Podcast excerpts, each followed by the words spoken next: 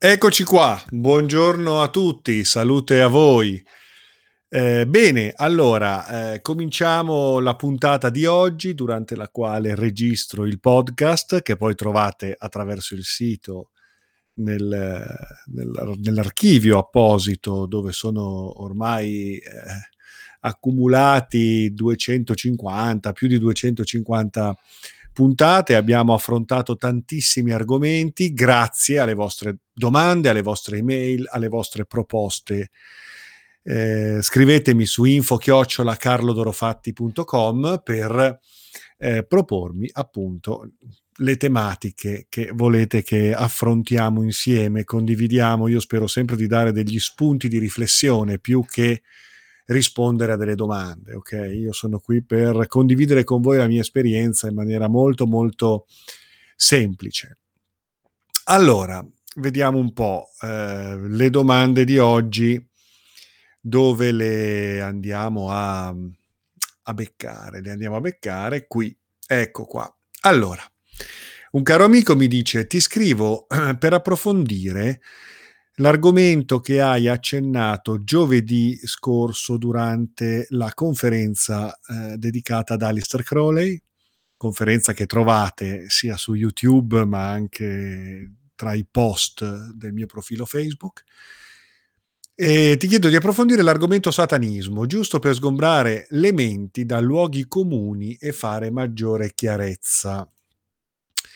Tra l'altro mi mandi anche una seconda email, caro Alessandro, in cui mi dici può, se puoi spiegare quando e perché fu coniato il termine satanismo e quando e perché assunse accezione anticattolica e se prima di assumere i significati di oggi era o è mai stato un movimento o ordine iniziatico o altro rivolto ad evocare forze primordiali, poi immagino strumentalizzate, demonizzate e sopiti. Beh, argomento molto stimolante, molto interessante questo. Il um, satanismo nasce con questo termine così specifico e con le connotazioni che noi oggi più o meno gli diamo, nasce negli anni 60 in America, in ambiente hollywoodiano, con eh, Anton LaVey, che fonda la Chiesa di Satana, e, ehm, insieme ad alcuni personaggi noti anche nel panorama eh, esoterico. E, mh, nasce in quell'ambiente come movimento di controcultura, eh, di ribellione, di, di, di, di, insomma, un movimento che prende a prestito questo concetto dell'andare contro, andare contro il perbenismo dell'epoca, l'ipocrisia, contro la società, le sue finzioni, le sue menzogne, quindi è un satanismo eh, filosofico, mh, mm, più che adorare il diavolo in quanto entità, anche se poi Lavey se ne andava in giro con la barba finta, i cornini di plastica, e faceva il diavoletto, sicuramente poi confezionando rituali, coreografie, messe in scena anche piuttosto ricche e divertenti. Eh, da lì poi avremo negli anni 70 Aquino che fonderà la, la chiesa di Set, qualcosa del genere. E diciamo che sono proposte che vanno tra la moda, l'anticonformismo, l'anarchia e una forma di religione al contrario, cioè si va contro quel, quel Dio facendo eh, del proprio Dio l'avversario. Quindi è una reinterpretazione alla rovescia della teogonia giudaico-cristiana. Quindi eh, diventa una sorta di cristianesimo alla rovescia. Questo implica che il cristianesimo, i suoi simboli, le sue icone vengano accettate.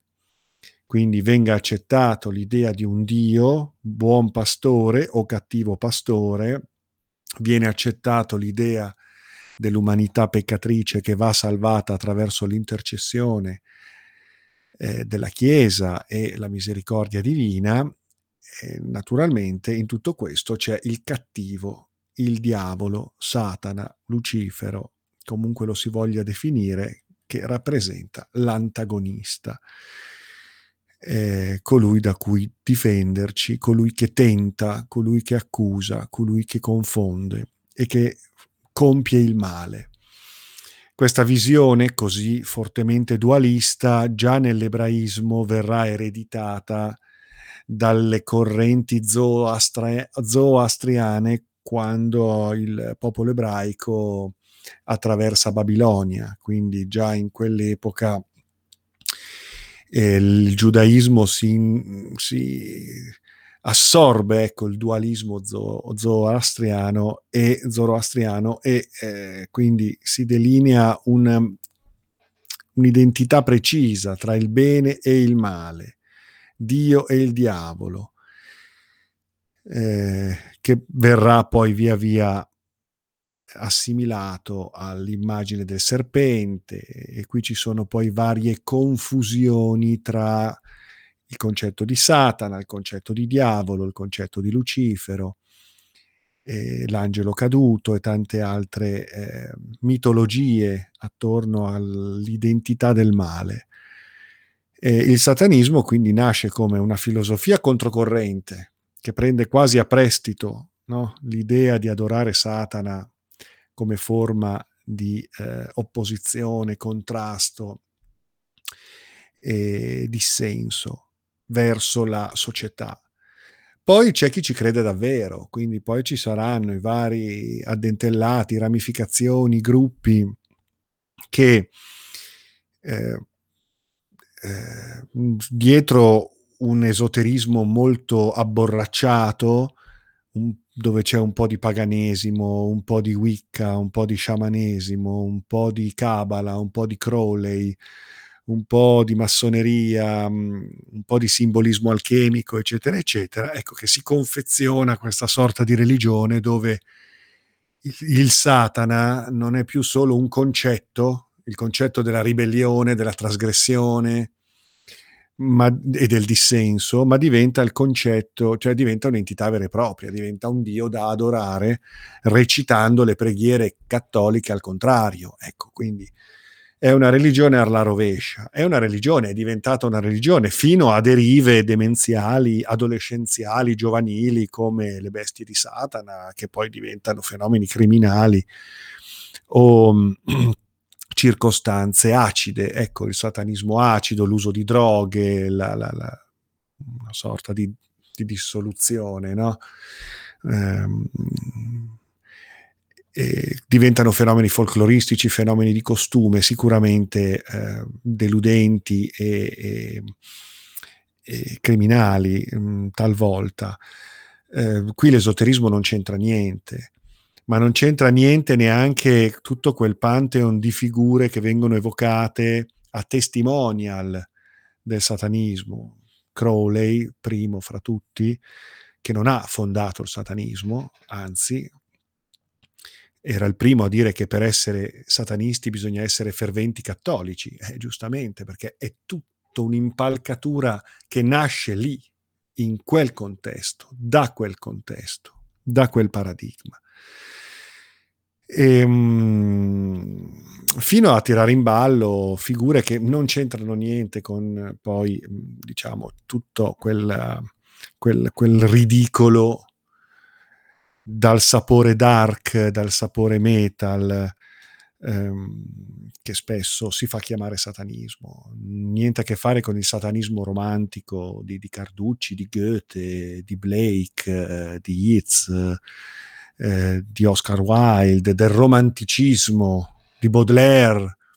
Arriviamo al decadentismo. Ecco, quel satanismo letterario eh, aveva uno spessore ben più profondo. Mh mm rispetto a quello che è il satanismo eh, inteso come fenomeno esoterico, che poi fenomeno esoterico non è, perché l'esoterismo non ha niente a che vedere col satanismo, in quanto non ha niente a che vedere con il cristianesimo, con il cattolicesimo, con le tradizioni giudaiche e cristiane da cui nasce il fenomeno del satanismo come opposizione e rovesciamento dei simboli. Quindi mh, mm, semplicemente l'esoterismo eh, va al di là mh, della teogonia religiosa tipica del, del monoteismo e semmai si richiama a una serie di archetipi del profondo, quindi anche archetipi ombra, archetipi tenebrosi, eh, che possono essere ricondotti in effetti a figure di divinità dell'ombra, dell'aldilà, della morte, eh, che sono state senz'altro demonizzate in epoche successive. Eh, divinità come Set, sicuramente, mm? eh, Shaitan, e tutte quelle divinità che poi daranno forma al diavolo nel momento in cui verranno demonizzate dalle religioni che si imporranno successivamente. E quindi ecco il culto del serpente che diventa il culto del diavolo, ecco tutte quelle divinità mesopotamiche, babilonesi, caldee, ma anche egizie delle epoche remote che eh, daranno via via, attraverso i loro simboli, i loro connotati, la forma di questo avversario tanto utile alle religioni come strumento ovviamente di paura, di controllo, di manipolazione e di strategia mh, mm, di fede. Quindi il satanismo nasce negli anni 60 come fenomeno pseudo-esoterico di moda nell'ambiente hollywoodiano, nasce lì, con, eh, con la VEI e se andate a vedere alcuni siti, alcuni siti storici, soprattutto il sito, il sito del Cesnur, condotto da Massimo Introvigne, trovate la storia del, del fenomeno del satanismo. Eh, che non ha niente a che fare con i culti primordiali, eh, se non quando vengono eh, evocati per dar lustro al, a quella corrente satanista piuttosto che a quell'altra, le quali si fregiano di tutta una serie di metastorie, mitopoiesi per darsi tono, ma poi di fatto non hanno niente a che fare, così come non hanno niente a che fare con Crowley, quei satanisti che eleggono Crowley come loro fondatore e maestro quando poi non hanno letto una riga di Crowley. Oppure tirano in ballo no? vari personaggi delle correnti romantiche, decadentiste, ermet- ermetiche, non hanno niente a che vedere. Quindi il satanismo è un fenomeno che nasce in, sie- in seno alla religione cattolica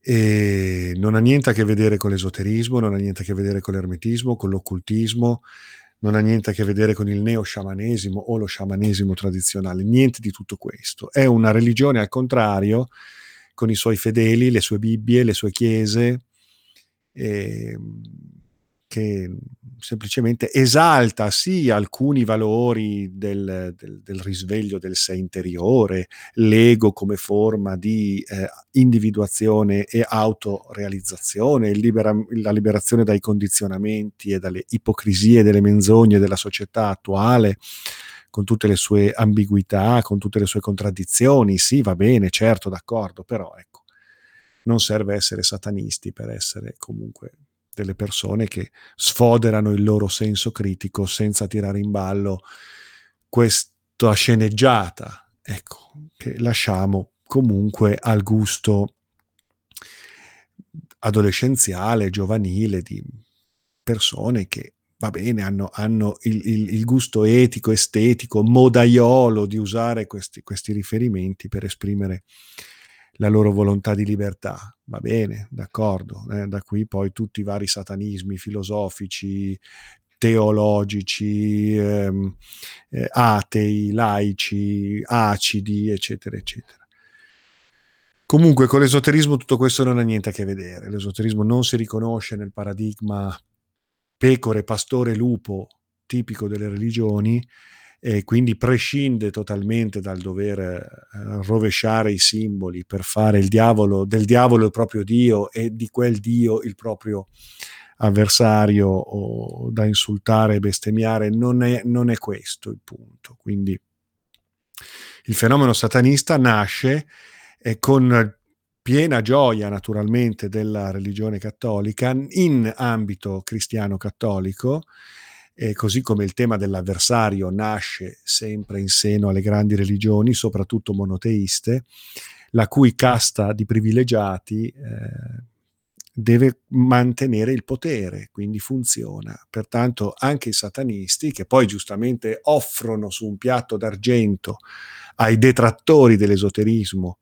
una, un, un'occasione fantastica di poter poi eh, strumentalizzare il fenomeno satanista e mischiarlo con tutto il resto per denigrare tutto quanto. E quindi di fatto ecco satanista non rende un buon servizio al, alla causa dell'esoterismo, della libertà, del risveglio della coscienza e eh, anche di quei fenomeni alchemici molto interessanti come l'integrazione dell'ombra, il, eh, i percorsi tenebrosi attraverso le vie oscure che conducono nel profondo di sé, ma non c'è bisogno di tirare in ballo Satana, il diavolo, tutta sta roba qua. Non, non ci sono ordini autentici che si siano definiti satanisti.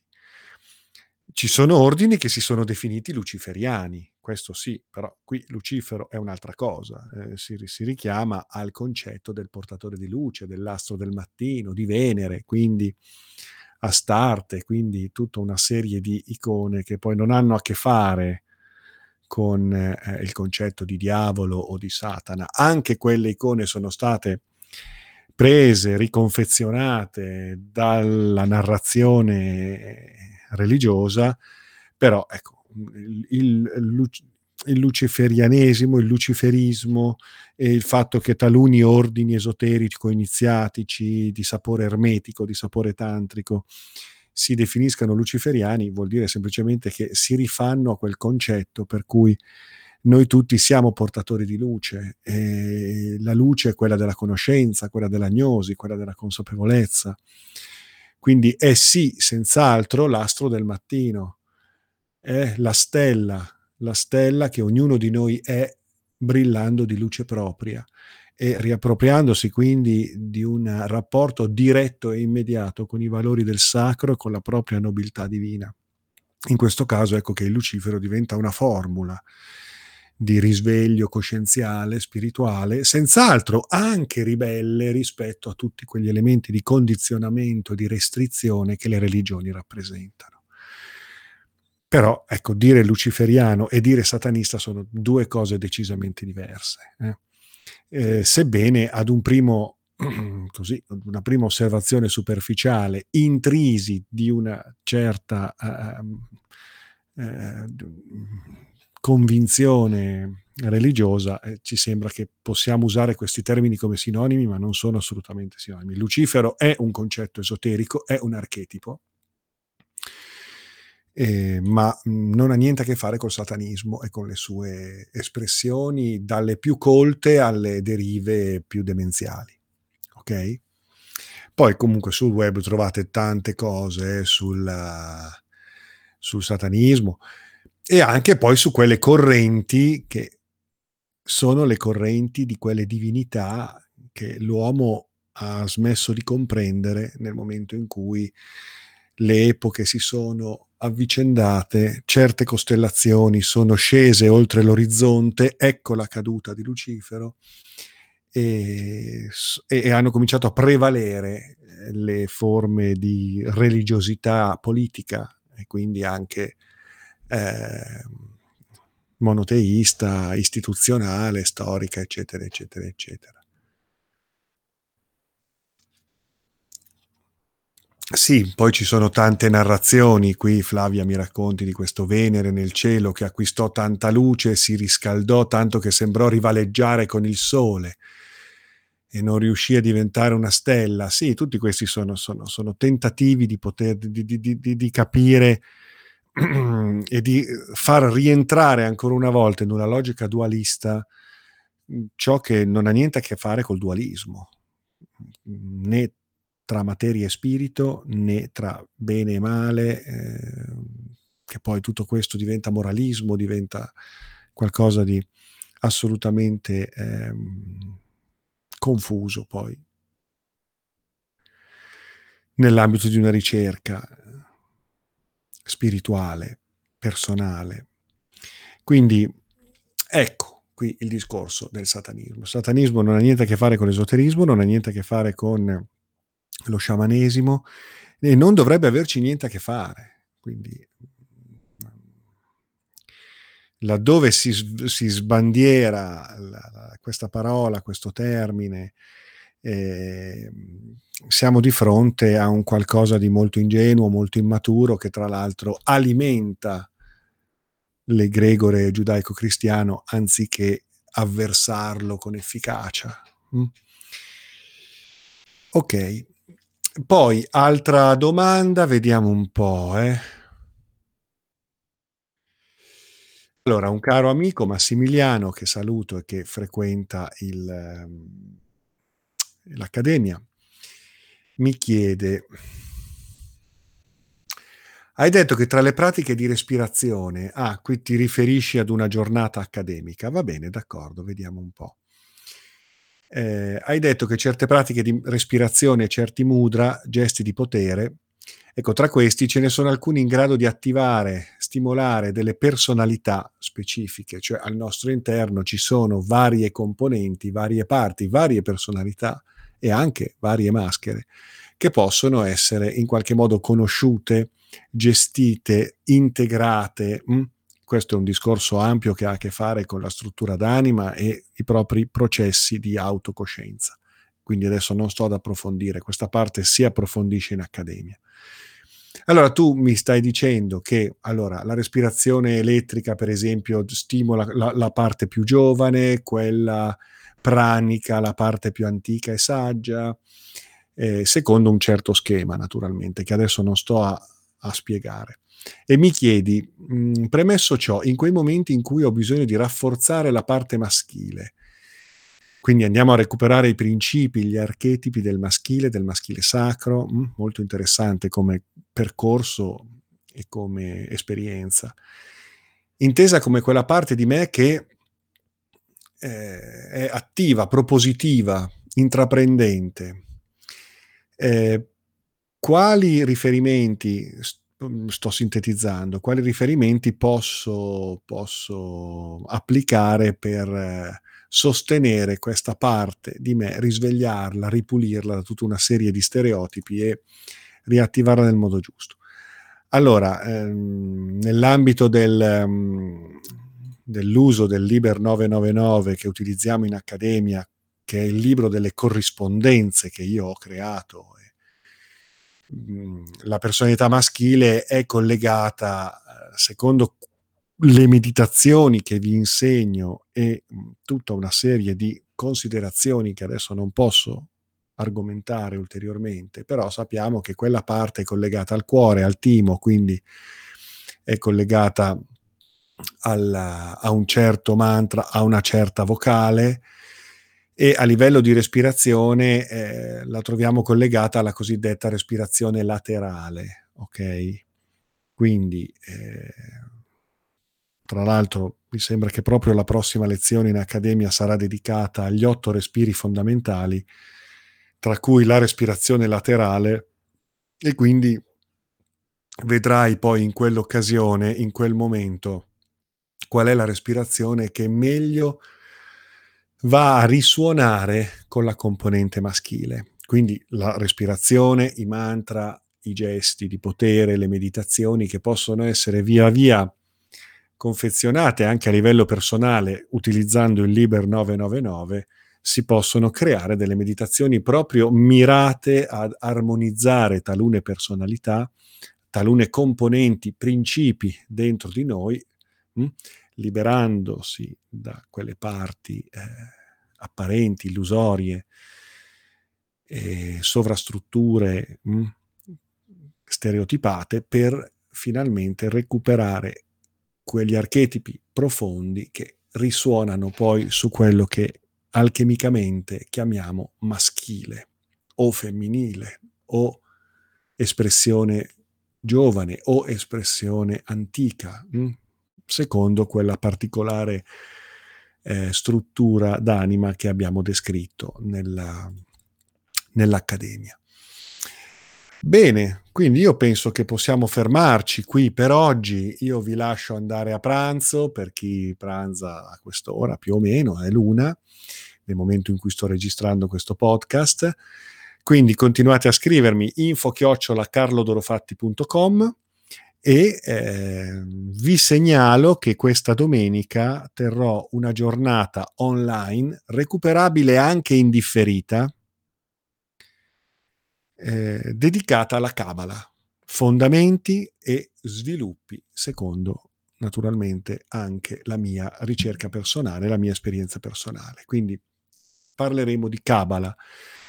Eh, è un seminario aperto a tutti. Per iscrizioni segreteria chiocciolaaccademiaacos.it oppure parlate con Daniela al 339 4522 858 e magari, chissà, ci vediamo proprio questa domenica in occasione di questo seminario che può essere comunque anche recuperato in differita quando volete comodamente dal vostro divano.